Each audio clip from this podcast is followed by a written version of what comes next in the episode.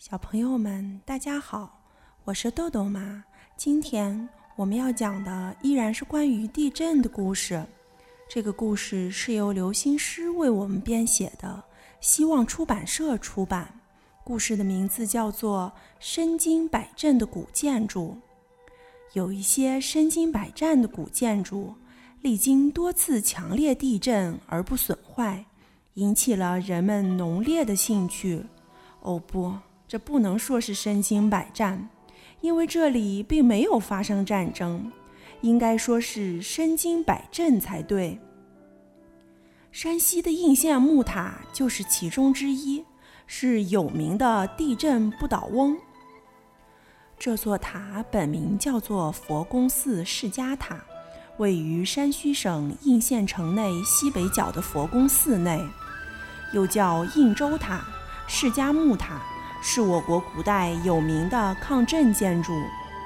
元成宗大德九年，农历四月的一天，几乎整个山西省北部都震动起来了，特别是大同一带，破坏极其强烈。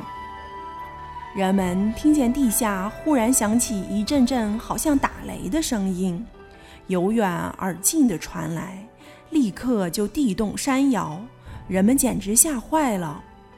震中所在的怀仁地方有两处地裂，张开了可怕的大嘴，一处长十八步，深十五丈；一处长六十步，深一丈。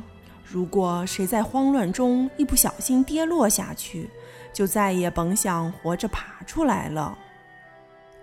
据统计，仅仅在大同，倒塌的房屋就有五千八百多所，压死了一千四百多人。即便是现在，这些数字也令人触目惊心了。更何况那时候全国人口也只有六千五百万左右呀。现在地质学家推算，这次地震大约是六点五级。震中地方的烈度达到八到九度，是古代一次不算小的地震。应县木塔距离大同七十千米，距离震中怀仁只有三十三千米，想不到却安然无恙。大家说，没准儿是菩萨保佑的呢。这就完了吗？还没有呢。到了元顺帝在位的时期，这里又发生了一次大的地震。整整震了七天七夜，死伤了不少人。明熹宗天启六年，应县附近的灵丘发生了更加猛烈的七级地震，震中烈度达到了九度，灵丘城关完全倒塌，县衙门和许多民房噼里啪啦垮得精光，压死了五千两百多人。著名的觉山寺被摧毁。一些石头牌坊也倒塌了，枯井里冒出黑水，强烈的余震一个多月都不能停止下来，吓得人们东奔西跑。应县木塔依旧岿然不动。这座木塔经历了三次强烈地震的打击，几乎毫发未伤，真了不起。人们更加相信这里供奉的菩萨有灵。它的香火更盛了。为什么它能够经历一次又一次强烈的地震？真的是菩萨保佑的吗？当然不是，这不是神的奇迹，而是建筑的奇迹。这座木塔高六十七点一三米，相当于二十多层楼高，是辽道宗清宁二年修建的，金章宗明昌六年才最后增修完成。是我国现存最高、最古的一座木构塔式建筑，也是唯一一座木结构阁楼式塔，是全国重点文物保护单位，距今有近千年的历史。俗话说：“万丈高楼平地起”，不管什么建筑物，都必须要有坚固的地基。为了探明它的秘密。现代建筑学家在它的塔基周围勘察，发现它的基础在同一平面上，丝毫也没有歪斜，这才能够支撑起高大的塔身。这是一座平面八角、外观五层的高塔。它的塔身是阁楼式建筑，由许多接榫牢固的巨型框架组成的，本身就是一个完整的框架结构，整体性很强，不容易散落倒塌。更值得注意的是，它有内外两圈柱子，当有外力破坏时，内柱起了中心稳定的作用。在它的五层阁楼之间，还有四个结构紧密的暗层。如同在塔身横加缠绕了四道箍圈，如同现代建筑中的钢筋混凝土圈梁，大大增强了塔体的刚度，难怪可以经受多次猛烈震撼而没有损坏了。同样的例子很多，例如福建泉州建于唐代的东西塔，在明神宗万历三十二年。和万历三十五年，先后经历了一次八级地震和一次六级地震的考验，只损坏了一个塔尖。天津蓟县独乐寺观音阁，高二十三米，先后经历包括一九七六年唐山地震在内的三次强烈地震，最高震级达到八级。著名的隋代赵州桥。处在多发地震区内，也受尽了地震骚扰。一九六六年三月，还承受了七点二级的邢台地震的冲击，依旧保持了原状。地震学家和古建筑学家仔细研究了这些抗震古建筑以后，得出结论：他们的共同点是十分注意地基坚固和合理的整体性结构。并有一些符合现代建筑学的原理的防震设施，保证了它们可以经历多次地震而不损坏。泉州开元寺东西塔直接建筑在大片花岗岩上，避免了土层松动和液化问题。应县木塔首先夯土打桩。再用石料砌成宽阔的八角形双层阶基，基础也十分稳固。四川省平武县的报恩寺，正好位于成都通往九寨沟的路途中，经受了公元一六一零年、公元一六三零年、一九七六年等多次大地震，依旧安然无恙，也是一座有名的抗震建筑。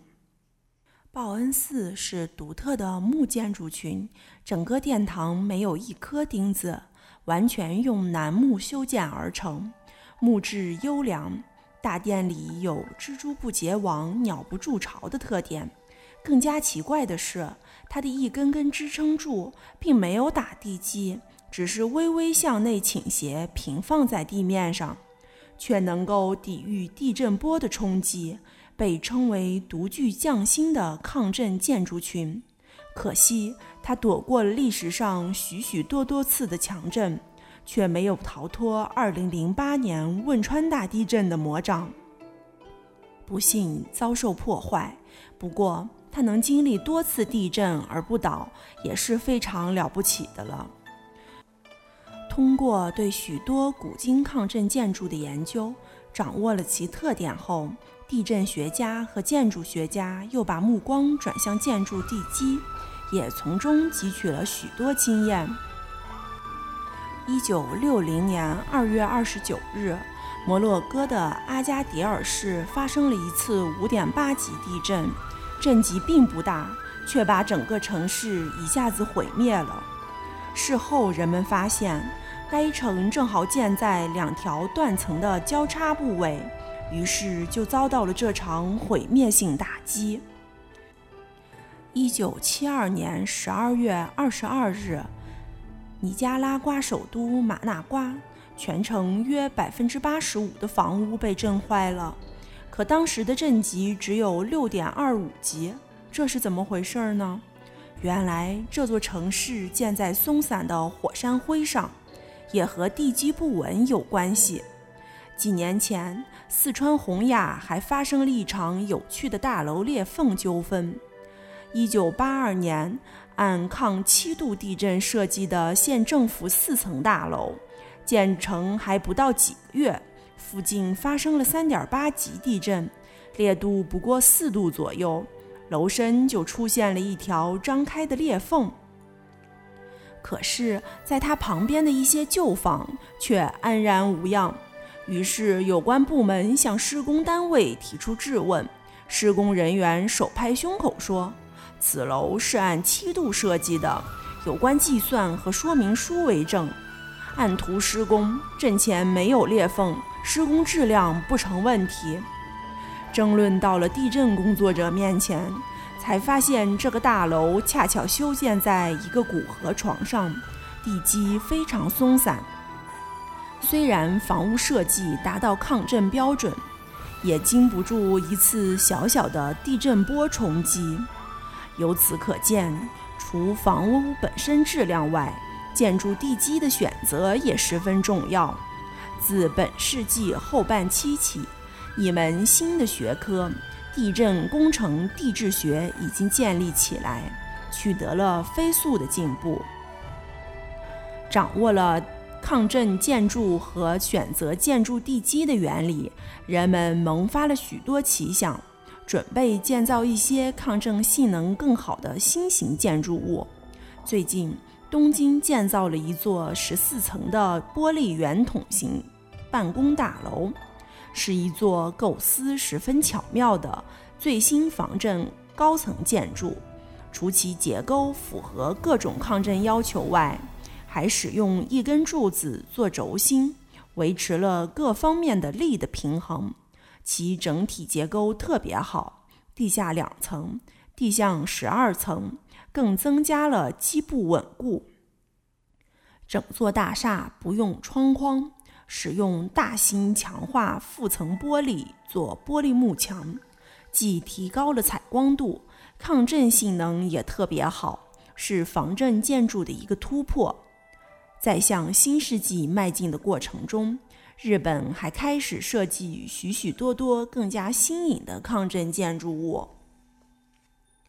有人正在研究用弹簧连接建筑物主体和基础部分。这种弹簧可以吸收地震波的强大冲击力，无论地面怎样摇晃，建筑物也不会受到太大的影响。计划中的航空城邦2001大厦，高度为2001米，建筑面积1100万平方米，可以居住14万人，并使30万人就业。这座由36位建筑。抗震、抗风、工程、城市计划等专家参与，经过一年设计的大楼有很高的抗震性能。建筑物内部有许多巨大水罐，利用它的惯性、推力和反推力控制震动。人类掌握了建筑物抗震知识，一幢幢更加新颖的建筑物必会在未来世纪出现。震灾中倒塌的房屋并造成人员伤害的现象，必会更加减少了。好了，今天的故事就讲到这里。小朋友们还想了解更多关于地震的故事吗？我们在今后的几天将会为大家继续讲一些关于地震的故事。好了，别忘了让爸爸妈妈关注我们哦。一本一景。一世界，拜拜。